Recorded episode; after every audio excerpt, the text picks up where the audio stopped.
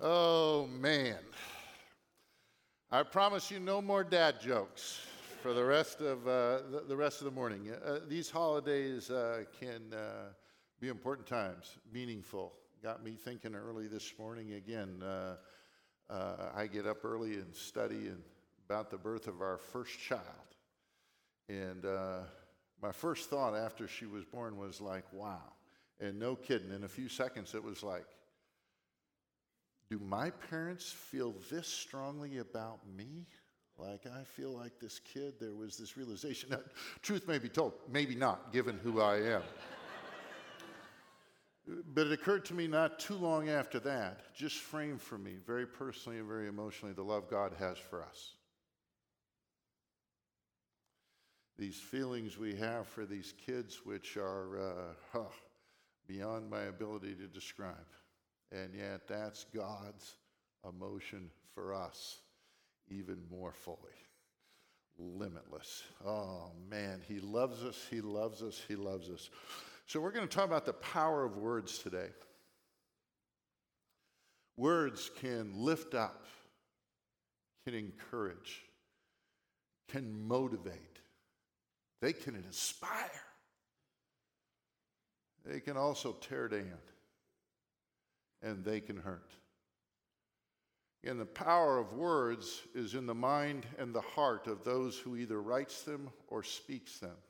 Those ideas being communicated. Now, I like words. You maybe guessed that. I think there's extraordinary power in words. So I'm going to give you a few that I have found uh, very meaningful.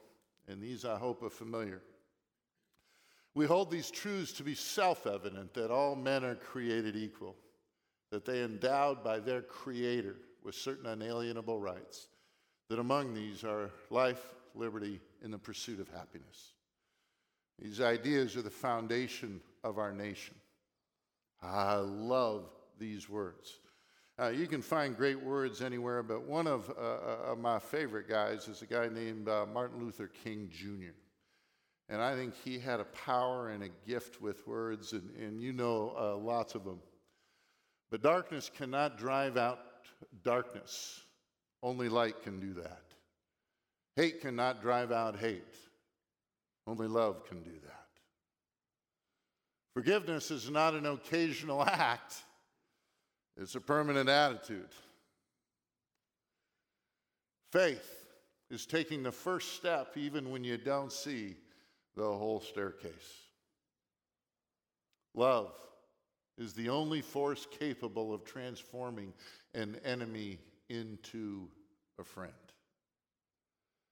The idea is the truth conveyed, words become the vehicle, uh, the messenger to convey ideas which are important, emotions which are important. Now, I get up before my wife on Sunday mornings. Well, every morning I get up before my wife, and I was up studying, and she came and handed me a card from my oldest daughter who turned 40 just a couple of weeks ago. Man alive. She expressed some of her thoughts about me in that card. The power of words. We're going to look at the, the power of the words of life this morning. The words of God are the words of life all of Scripture. But Jesus is specifically going to talk about how he's being, bringing these words of life. And here's my hope. If you're online and you're here and you're thinking about this Jesus guy, if you're trying to figure out who he is and, and you're not quite willing to, to say yet that he is the Savior, my hope is that these words of life that Jesus speaks will encourage you. If you're here today, you are already enjoying the words of life. Here's my hope they become even more meaningful. They touch you in a way that you leave here even more encouraged in the life that comes from Jesus and from Him alone. Jesus said these things in the synagogue as he taught at Capernaum. When many of his disciples heard it, they said, This is a hard saying. Who can listen to it? But Jesus, knowing in himself that his disciples were grumbling about this, said to them, Do you take offense at this? Then what if you were to see the Son of Man ascending to where he was before? It is the Spirit who gives life, the flesh is no help at all. The words that I've spoken to you are spirit and life. But there are some of you who do not believe. For Jesus knew from the beginning who those were who did not believe and who it was who would betray him. And he said, This is why I told you that no one can come to me unless it is granted him by the Father. Now, after this, many of his disciples turned back and no longer walked with him. So Jesus said to the twelve, Do you want to go away as well? And Simon Peter, you got to love Simon Peter, always willing to speak. Peter answered him, Lord, to whom shall we go? You have the words of eternal life. And we have believed, we have come to know that you are the Holy One of God. And Jesus answered them, Did I not choose you, the twelve? And yet one of you is a devil. He spoke of Judas, the son of Simon Iscariot, for he, one of the twelve, was going to betray him. So, Father, my prayer is that you will feed us, feed us today. Touch our head, touch our hearts with these words of Jesus. Lord, we're hungry for you. And so we pray that these, this meal of your words would again nourish our heads, nourish our hearts, nourish our soul.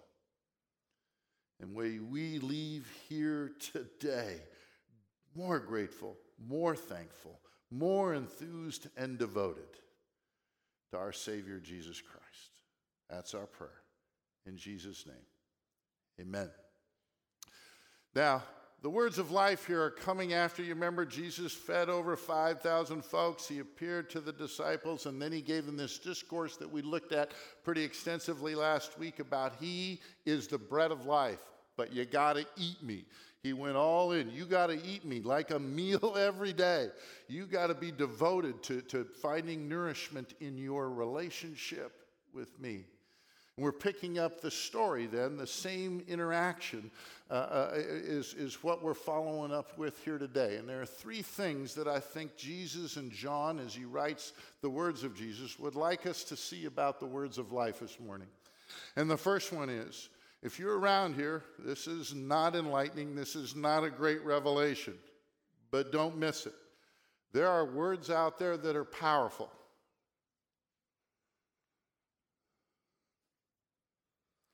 There are no more significant or consequential words than those spoken by our Lord. Lots of good stuff out there. You can find great quotes anywhere. Lots of good, smart people that, that have revealed truth that can encourage and inspire. But nothing like the words of Jesus. It is the Spirit, Holy Spirit, who gives life. The flesh is no help at all. We cannot do this without God. The words I've spoken to you are spirit, they're of the spiritual realm, this realm that is the most real and most important of all in life. But he's dealing with the crowd as he's spoken metaphorically about bread. You remember the woman at the well about, uh, about living water, with Nicodemus about being born again. And they're having a hard time getting through the concrete ideas to the metaphor.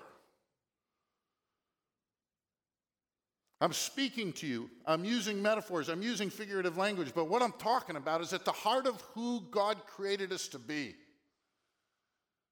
There's a physical component to us. We don't ever want to diminish, that.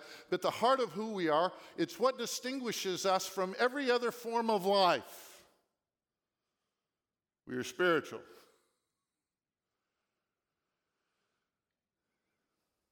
For those of you who hope to see your dogs in heaven, this may be disappointing.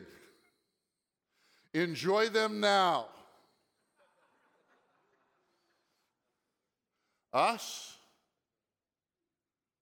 us, We are spiritual beings. So, what I'm writing about, what I'm talking about, Jesus is saying, is spirit and it is life.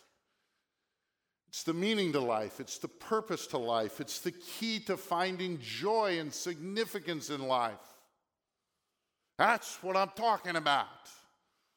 Lots of great dimensions, lots of great things in life, lots of things to enjoy. The Golden State Warriors won the NBA championship for those who were paying attention. I know the vast majority of you don't care. There's a U.S. Open today. I may see every shot that the leaders make. God wants us to enjoy that stuff. But in the end, it's not that consequential. He's talking to us about spiritual life. So, as we read in the text, some of these are having a hard time listening and they walked away. And then Jesus went to the disciples, said, So are you guys going to walk away too because these words of life are hard? Simon Peter, Lord, to whom shall we go? You have the words of eternal life, and we have believed and have come to know that you are the Holy One of God. We believe. The Spirit has worked in our life so that we see the Spirit and the life that is in your words. Where shall we go? My hope is for most of us, we have seen the life that's in these words. It's part of what motivates us to gather here. Now, again, if you're here today and you're still working through this, we are thrilled you're here. Keep thinking about these words of life that come from Jesus. Now, the words of life I think this is sometimes more challenging, particularly for those of us who were raised in the church, to realize that they're rejected by lots of folks. Who would reject this eternal bread that if you eat it, you'll never be hungry spiritually again? The reality is, most folks Jesus fed over 5,000 folks. He's walked on the water. He said, I am the bread of life. But most people didn't want it. My fear is that most people still don't. When many of his disciples, and he's speaking here broadly of the group, sometimes we're talking about disciples and sometimes we're talking about disciples, the 12. You'll notice in this text we talk about the disciples, and then he meets with the 12 in that second paragraph. This is that broad group. When many of his disciples heard it, they said, This is a hard saying. I think all the stuff he's been talking about. Who can listen to it? But Jesus, knowing in himself that his disciples were grumbling, he's like God, he's omniscient, about this said to them, Do you take offense at this? You're troubled? You don't like what I'm telling you? Now, what is it that they were finding difficult? All kinds of ideas. They preferred, again, Jesus has already told them, you prefer the literal bread over the spiritual bread that I'm trying to point to. You desire a political Messiah. You desire to somebody come in and kick the Romans all the way back to Rome and take control of his country. Jesus claimed to be greater than Moses. That ticked them off. Jesus was naming God as his own father. They didn't like that. They saw that as a blasphemy. Jesus said he was empowered to give life. They didn't like that. And then he used, you remember last week's text, bread metaphorically. All these things, they don't like it. These are hard things that he's saying. They're words of life, but they don't like it. And when many of his disciples heard it, they said, This is a hard saying. Who can listen to it? But Jesus, knowing in himself that his disciples were grumbling about this, said to them, Do you take offense at this? Then what if you were to see the Son of Man ascending to where he was before? You don't like what I'm telling you now? Just wait. You're offended with this? Now, this is a text that I'm going to tell you I think there are really two possibilities of what he's saying here with the ascension. No critical theology, but I'm just going to tell you in the front end, I'm not sure which way to take this. I'm going to give you both. No essential theology here. But he could simply be saying, if you just read this, um, so you're upset by all this stuff? What about when I ascend into heaven? You think now, again, when I essentially demonstrate who I am, if you're offended by this stuff, just wait till that day. And that's a possibility. You with me there? You're going to be offended at that day, but how would they be offended at that? I, I, wrestle with that a little bit. I think he's just be proving who he was, and they go, oops, I miss this. One possibility may be that, or, or it could be that he's actually referencing the crucifixion by referencing his ascension. And there are three times in John where he's going to do that. And he's already dealt, done that in John chapter 3. So if we're reading the book and we get to chapter 6, it could be we go, oh, yeah, remember what he said in chapter 3? Tying his ascension, what happens after he rises from the dead and he ascends into heaven, he's going to come back like he left. But notice how he connects that to the crucifixion. No one has ascended into heaven except he who descended from heaven, the Son of Man. And as Moses lifted up the servant in the wilderness, so must the Son of Man be lifted up. A reference to Numbers 21 when the Jews weren't behaving very well, God sent serpents. They would bite them and they would die. They pled, and God said to Moses, Make a bronze serpent, put him up on a big staff, and then when the people got bit by the snake, if they looked at the bronze serpent, they were good. They were healed. Unmistakably a reference to his crucifixion, that whoever believes in him may have eternal life. So I don't know which of these it is, but I tend to lean towards here's what Jesus is saying. You're offended by all this stuff? Wait till you see me die. This is going to make no sense to you. I claim to be the Messiah. I claim to be the eternal bread. They're going to put me up on a cross and they're going to kill me. You're having trouble with what I'm saying right now? This is going to make no sense to you whatsoever. So if you're wrestling now, just wait. We look back at all the disciples, those who were following him, I don't think they quite understood it until the resurrection. Anyway, after this, many of his disciples turned back and no longer walked with him. So don't miss this. I'm going to talk about it a little bit more in a few minutes, but don't miss this. Jesus is evangelizing the masses. Who's doing it? This ain't the Apostle Paul. It's not Billy Graham. Who's doing it? And what's the response of the crowd? They walk away.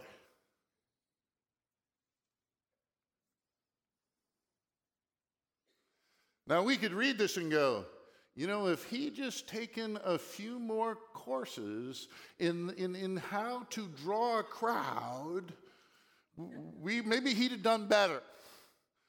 Again, we're going to give him a lot of liberty. He's new at this. You know, here he is. I think there are a lot of important lessons in here, but one of them, when you speak words of truth, even in love about eternal bread, not everybody wants it. That's part of what Jesus and John want us to see here. One of the implications is we can be sharing that bread with others. Let's not necessarily expect that everybody's going to want to eat it. Now let's keep sharing it, but we got Jesus and the masses walk away.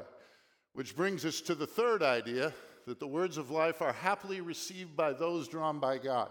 So, you online that were here with us last week, and those of you here last week, we know this is a theme that was, it was all through last week's text. Please don't miss, it's continuing.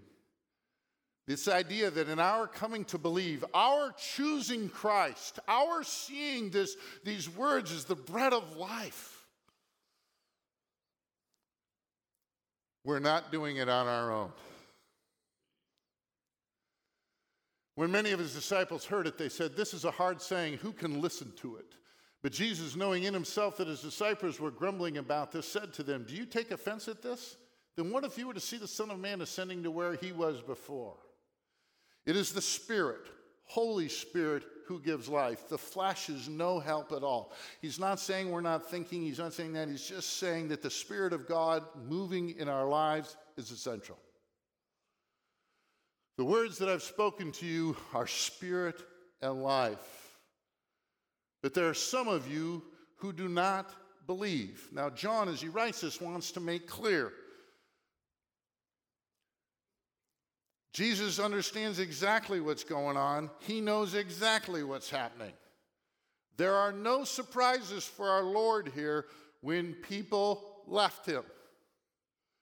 For Jesus knew from the beginning those who did not believe and who it was who would betray him. What Jesus and John are trying to give us here is a confidence in all the circumstances of life that God is in fact working. And he said, This is why I told you, going back to the theme, that no one can come to me unless it is granted him by the Father.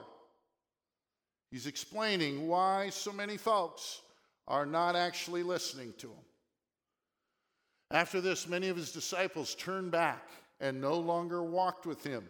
They did not like this teaching. So Jesus said to the twelve, Do you want to go away as well? And Simon Peter answered him, Lord, to whom shall we go? We've looked out there in the world for Messiah. We've examined the different worldviews. There is nothing that makes as much sense. You have the words of eternal life, and we have believed and have come to know that you are the Holy One of God. Now, lots of times when we look at the disciples as we're going to go through John, they are not going to be marvelous examples of the response that we would have. This is not one of those. Hear their evidence of those in whom God is working. Can't come to me unless the Spirit draws you. That's what Jesus just said. What does Peter say? We are with you, Jesus. Unmistakable evidence that God is working in their life. And part of what John wants us to see in this text in Jesus is that the words of Jesus are to provide us the confidence that God is working his redemptive plan in all circumstances. All those drawn by God treasure Jesus. And if you're trying to figure out Jesus, here is my if you're here today and you don't yet treasure Christ, God is working, or you wouldn't have your rear end in this room.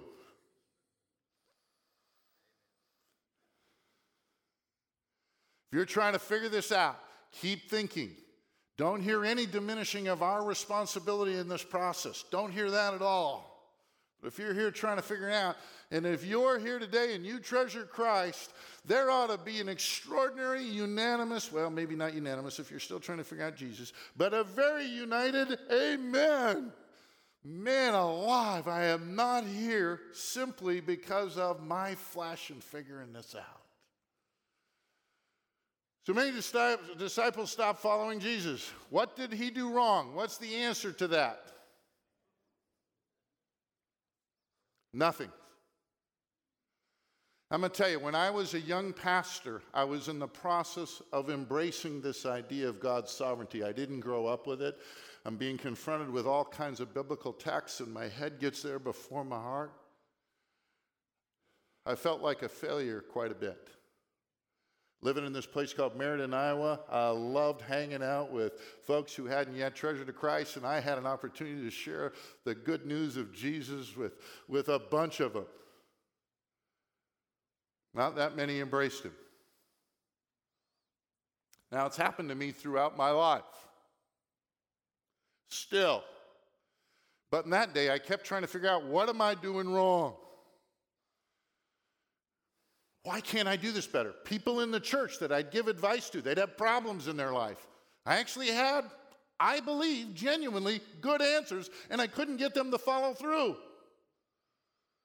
What was I doing wrong? I work hard at trying to figure out how to articulate this because words have power. I am constantly trying to figure out the best words and the best way to say things. Don't hear me diminishing any of the responsibility I or we have in this process. But accepting this truth has given me great peace.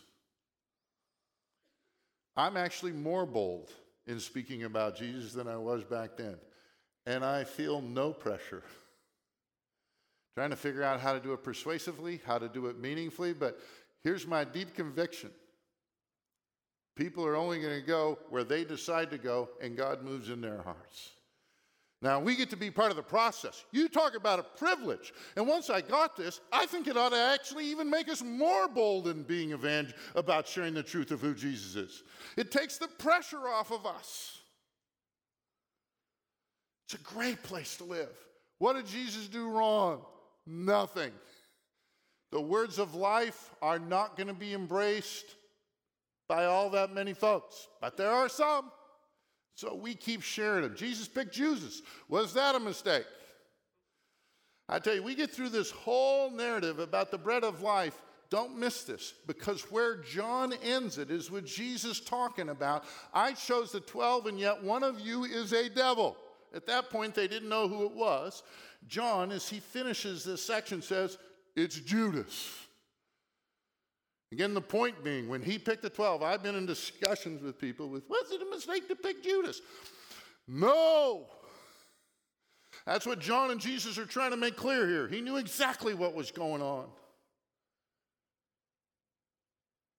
So you look at the crucifixion, you look at what happened, never outside of God's control. The point, hopefully, for us as well. Have you ever had this experience where you're looking at the experiences of your life and going, What in the world is God doing?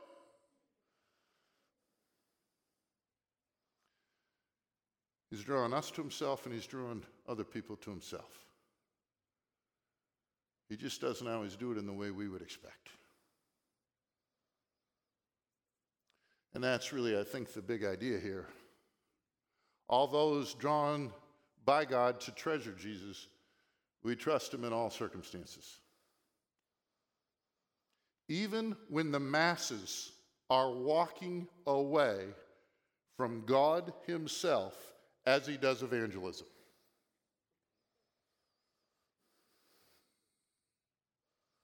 Any surprise to Jesus? None. So, here's what I'm going to suggest Jesus' words have the ultimate power. I love words. I like reading. I love reading great quotes and thoughtful ideas. They're none better than Jesus. Let's be committed to reading his words. The more we eat of him, the more we saturate ourselves in his words, these words of life, the more fully those words will impact us and change us. Do I read lots of people besides Jesus? I do. I like to actually read Jesus a little more because I find his insights, I was going to say a little more insightful, way more insightful. That's why we're people of the book around here. We do not worship the Bible. Don't, we're never going to become bibliolaters. But we love that thing because in there, they're the words of life. It's like better than the Constitution and Declaration of Independence put together. And I love those documents. Extraordinarily well written with deep significance. But they're not the words of life, only from Jesus. Our words have meaning and power. This is all personal feelings, so all anecdotal. Just feels like to me we're living in a culture where people are freer with their words than they've ever been. Part of it is with texting and phones, computers, there's just this proliferation of words. We are just surrounded, we are drowning in words every day. And so it just feels like to me people have just started saying whatever they feel about anything with sometimes out actually thinking about what they're saying and what the impact might be on others. I'd never seen anything like it in my over six decades of life. Everybody feels like they should share their opinion about just about everything. Discernment, constraint, hmm, not that popular anymore.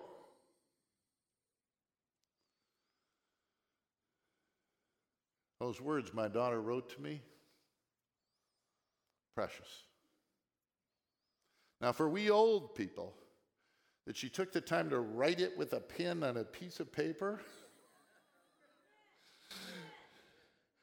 means even more. I love the text. I got a file of those notes from my kids.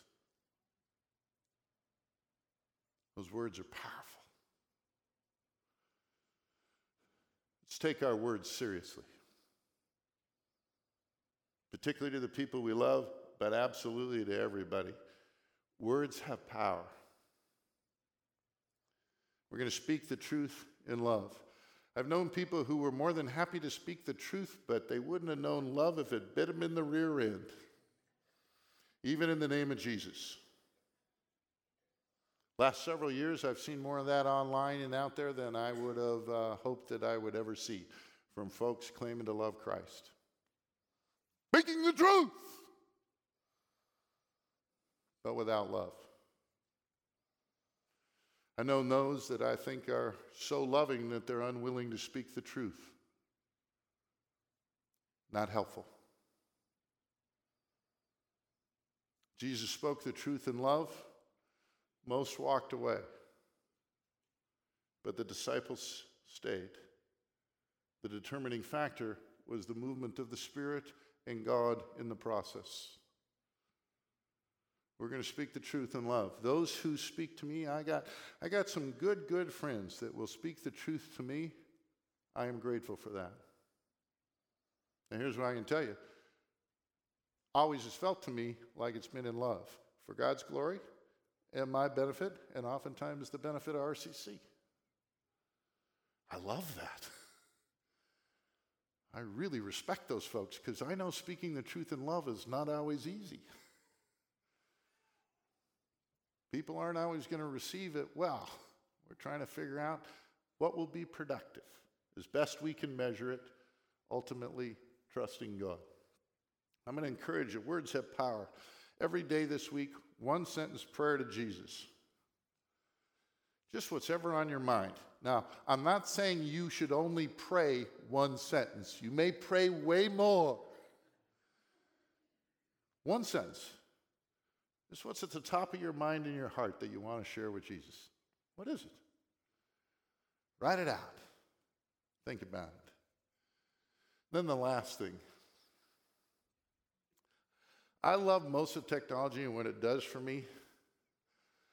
I still find it irritating to write out my password to get into my computer. now, the guys on staff have encouraged me we should keep that there and this is a good thing. But by the time I go through a week and all the passwords and all the passwords I've had to look up because I can't remember what they are, and they all say you should have a different one, pretty much I use the same one. If you ever figure out what it is, you can access anything. This week on your phones, on your computer, whenever you hit a password, just pause for a second before or after and go, Lord, thank you for giving me access to you through Jesus. I'm forgiven. I have meaning in life. I have eternal life because of Jesus. Because he's given to me the words of life. Father, thank you for working in my life to help me understand the password to heaven. It's just Jesus. That's it. Nothing else. So every time, wherever you go and you hit a password, you go, Lord, thanks for giving me access to your love and to your grace and to your forgiveness. Jesus speaks the words of life. Ah, Father, you are good. Thank you for sending Jesus into this world. Thank you for sending him to die that we might live. Father, thank you for working in our hearts. Our prayers and our loved ones, our friends, our neighbors, the people at work, our prayer is that you will make us fearless in terms of sharing these words of life with them. Through your Spirit, help us to be considerate Help us to measure as best we can what we think will be productive. But Father, allow us in faith in you to trust the results to you. Ah, oh, Father, you have changed our lives, and you have given us the privilege of sharing these words of life with others. Oh, Father, you have been good. Help us more and more to enjoy that process. Remove our fears, our trepidation.